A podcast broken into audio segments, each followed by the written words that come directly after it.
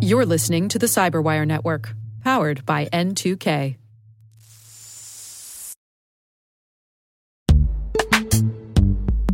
And now a word from our sponsor, Netskope. Netskope is a worldwide leader in SASE and zero trust. Its unified platform, Netskope One, provides optimized access and zero trust security for people, devices, and data anywhere they go helping customers reduce risk, accelerate performance, and get unrivaled visibility into any cloud, web, and private application activity. To learn more about how Netskope helps customers be ready for anything on their SASE journey, visit netskope.com.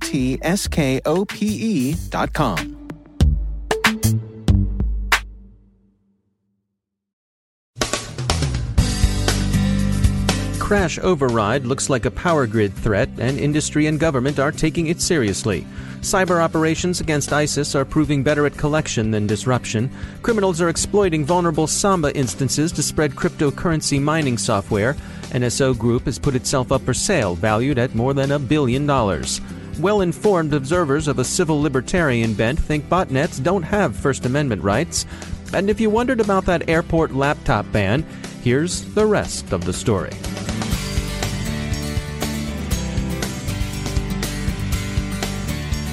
I'm Dave Bittner in Baltimore with your CyberWire summary for Tuesday, June 13, 2017.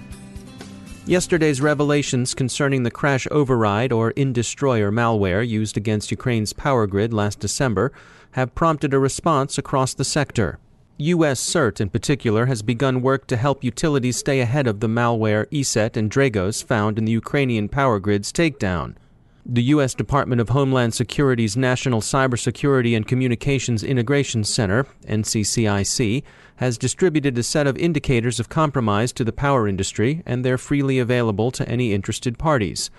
The security firms who produce the research attribute the malware to a threat group, Electrum, with ties to Sandworm.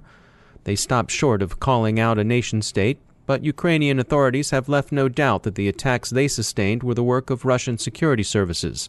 Most observers agree. Dragos and others believe the attacks in Ukraine may well have been proofs of concept or dry runs for other strikes against critical infrastructure. Such concerns may, of course, be overheated and prove unfounded. The Mirai botnet, for example, was also believed for a time last year to have been the work of Russian security services, as opposed to the brainchild of a skid entrepreneur hawking Minecraft in game purchases but it's not unreasonable to see a larger threat in Crash Override. It was carefully crafted to its purpose, and done so as close to scratch as things are, bearing few of the usual fingerprints in the form of reused code that usually accompany malware. The power industry continues to consider the implications of this discovery. We'll be following the story as it develops. Crooks are exploiting the Samba vulnerability in Linux and Unix machines to spread cryptocurrency mining software. Researchers say the criminals have only made about $6,000 so far, but the mining process is resource intensive, and that means that CVE 2017 7494 remains unpatched on a great many Samba instances. It's fair to say the WannaCry ransomware attack was a big deal, and it had the potential to be a lot worse. Many security teams look to it as a cautionary tale or even a wake up call. Kirsten Bay is president and CEO of CyberAdapt, and she thinks there are some valuable lessons to be learned from high profile attacks like WannaCry. Well, my first thought was, oh my gosh, it's finally happening. Um, and hopefully, this will get people to pay attention such that they think they actually need to do something about it, as opposed to going, wow, that's a really big problem. Hopefully, someone does something about that fortunately, it was it was a relatively old compromise, and it was weaponized, of course, by the NSA. But it certainly does give us the opportunity to look at something that isn't new, but certainly has changed, and and that's really the nature of all of these types of attacks, right? It's not that anything is particularly new; it's how people are manipulating it to be more effective in today's environment. But if this were a zero day, this could have been a real issue. And you all are advocating what you describe as a detection led approach. Um, can you tell us what do you mean by that? Well, it has a number of components to it, but the detection led approach, from our standpoint, really being in a, a threat centric approach, is to understand both the outside world, that being a threat intelligence world, uh, the bad guy world, where everything's happening live on the wire, and in the sense that these are live attacks happening in the environment But then there's also what's happening on the network, whether it's just basic network traffic or something anomalous happening in the network traffic. And our view is, is that we really need to understand the motivation and intent of an adversary to then identify the indicators of compromise so that we can be much more effective and efficient at helping incident responders remediate those attacks, but also be a little bit ahead and be able to prevent some of them by alerting as they're hitting the firewall and preventing them from getting in in the first place. So, what kind of advice do you offer for people going forward? You know, that now that uh, this attack is is in our rearview mirror. Well, the key thing for me always is about prioritization. And I come from a risk background, so I, t- I try to take the risk management approach to these solutions, which is first try to understand what it is that you need to be prioritizing to protect it.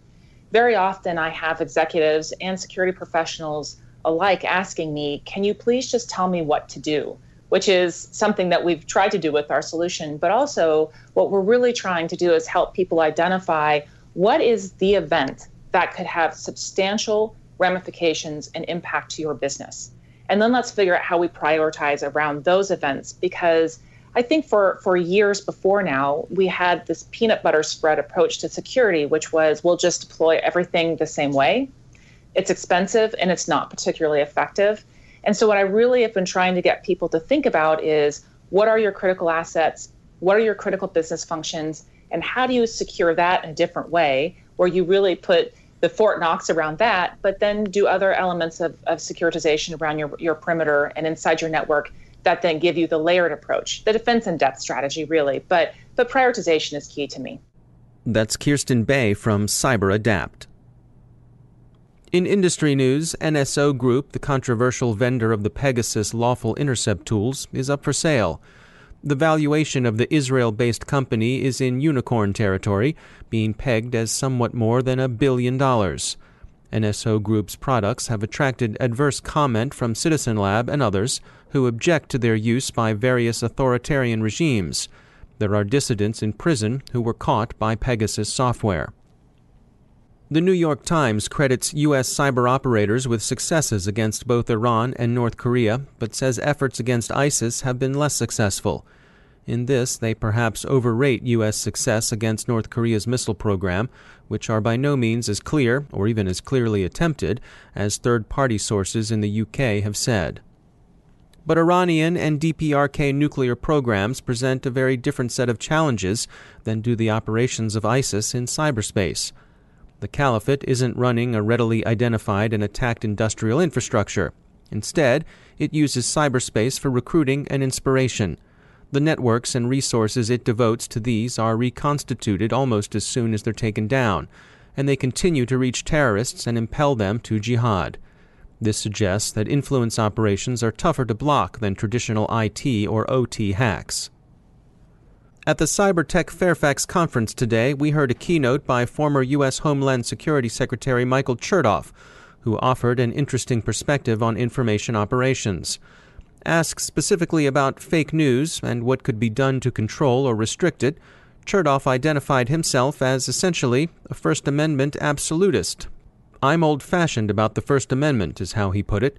He offered familiar observations about the difficulty of distinguishing fake news from real news and about the proper response to bad speech being other, better speech. But he also noted that, quote, botnets don't have First Amendment rights, end quote. He suggested that rather than devoting attention to censorship, interesting lines of work might be pursued in authentication and identity management, in being able to determine that people are in fact whom they represent themselves to be. And he thought advances that enabled one to readily distinguish robots from natural persons would be welcome. We'll have more on Cybertech Fairfax in tomorrow's Cyberwire. Finally, to return to ISIS and what can be learned about it online, governments fighting the caliphate have done better at collection than they have at cyber disruption. One such intelligence product that's had consequences for air travel is the ban on carrying laptops aboard flights from specified airports. The origins of that ban are now known, at least according to the New York Times, and the Times is telling a plausible story. Israeli intrusion into networks used by ISIS bomb makers found that the bomb makers were working on fabricating explosives that could pass undetected through airport X ray machines. The explosives were being crafted to look like laptop batteries.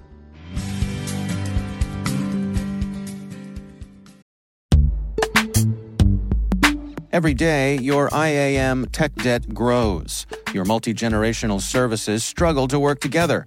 Building an identity fabric can fix this. It makes all your identity tooling stronger and allows you to connect any app to any service you want to use with zero coding, zero maintenance, and zero app downtime. Strata's identity orchestration platform separates the identity logic from your applications so you can optimize existing IAM tools and manage them in a single control plane. Now, every vendor, standard, and architecture work together. In short, building your identity fabric means you can secure your non standard apps, keep your complex access policies, retire outdated IDPs, and modernize in record time. So build your fabric with Strata Identity and get rid of tech debt for good. Visit strata.io slash cyberwire, share your identity priorities, and receive a pair of AirPods Pro. Offer valid for organizations over 5,000 employees. Connect today at strata.io slash cyberwire.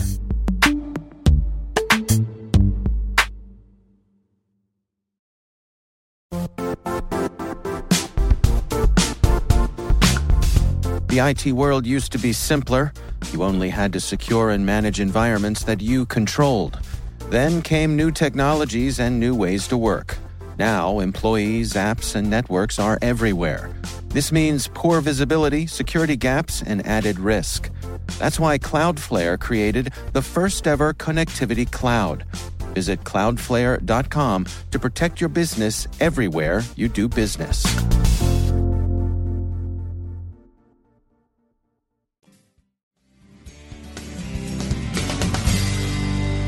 And I'm pleased to be joined once again by Johannes Ulrich. He's the Dean of Research at the SANS Technology Institute, and he also hosts the ISC Stormcast podcast. Johannes, welcome back. Um, we want to touch base today about IPv6 security. So, to start off, just by way of uh, a definition, tell us uh, what exactly is IPv6? IPv6 is really the next generation of uh, the IP protocol. Uh, we currently use predominantly IPv4 or version 4 of the protocol. IPv6 version 6 is the next version. The big substantial change here is that we will end up with a lot more addresses. Currently, IP version 4 has up to 4 billion addresses. And if you think about it, that's less than we have people on the world. So it's not enough to give everybody on the world an IP address, in particular, considering that we have all these devices now connected to the internet. With IPv6, for practical purposes, we get an almost infinite amount of IP addresses. So it's really built to grow and scale the internet the real problem that I uh, run into uh, when talking about IPv6 security is that a lot of people who use IPv6 are really not aware of the fact that they're using IPv6. A lot of our security infrastructure uh, these days is very centered around IPv4. So a lot of the IPv6 traffic is going unnoticed, in particular on mobile networks. On mobile networks, uh, carriers have a huge incentive to actually implement IPv6 uh, because they can't get any more IPv4 address space, and the carrier grade NAT that they're implemented costs them around $40 a year per customer. So that's a quite a financial incentive to do this. Now, if you use IPv6 without actually realizing that you're using IPv6, then you may contact sites like Google, Facebook, and the like via IPv6 and essentially bypass all the security infrastructure that you build up to monitor this traffic. So, how can someone figure out if their mobile devices are actually using IPv6? That's really not a straightforward question in the sense that a lot of the times the network configuration screen in these devices doesn't display the IPv6 configuration, only the IPv4 configuration. But the easiest way to do it is go to a website like test-ipv6.com or go to Google and look up your IP address via Google and see if an IPv6 address is coming back. Good information as always. Johannes Ulrich, thanks for joining us.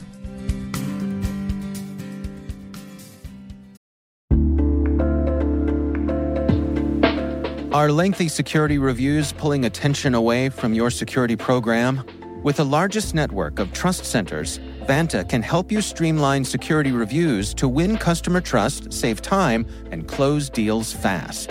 Proactively demonstrate security by showcasing key resources like your SOC 2 or ISO 27001 and provide real time evidence for passing controls. And when a security questionnaire is required, Vanta takes the first pass for you. Visit vanta.com slash cyber to take a self-serve tour. That's vanta.com slash cyber.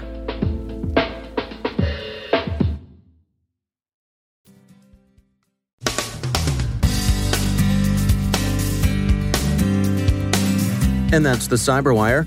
We are proudly produced in Maryland by our talented team of editors and producers. I'm Dave Bittner.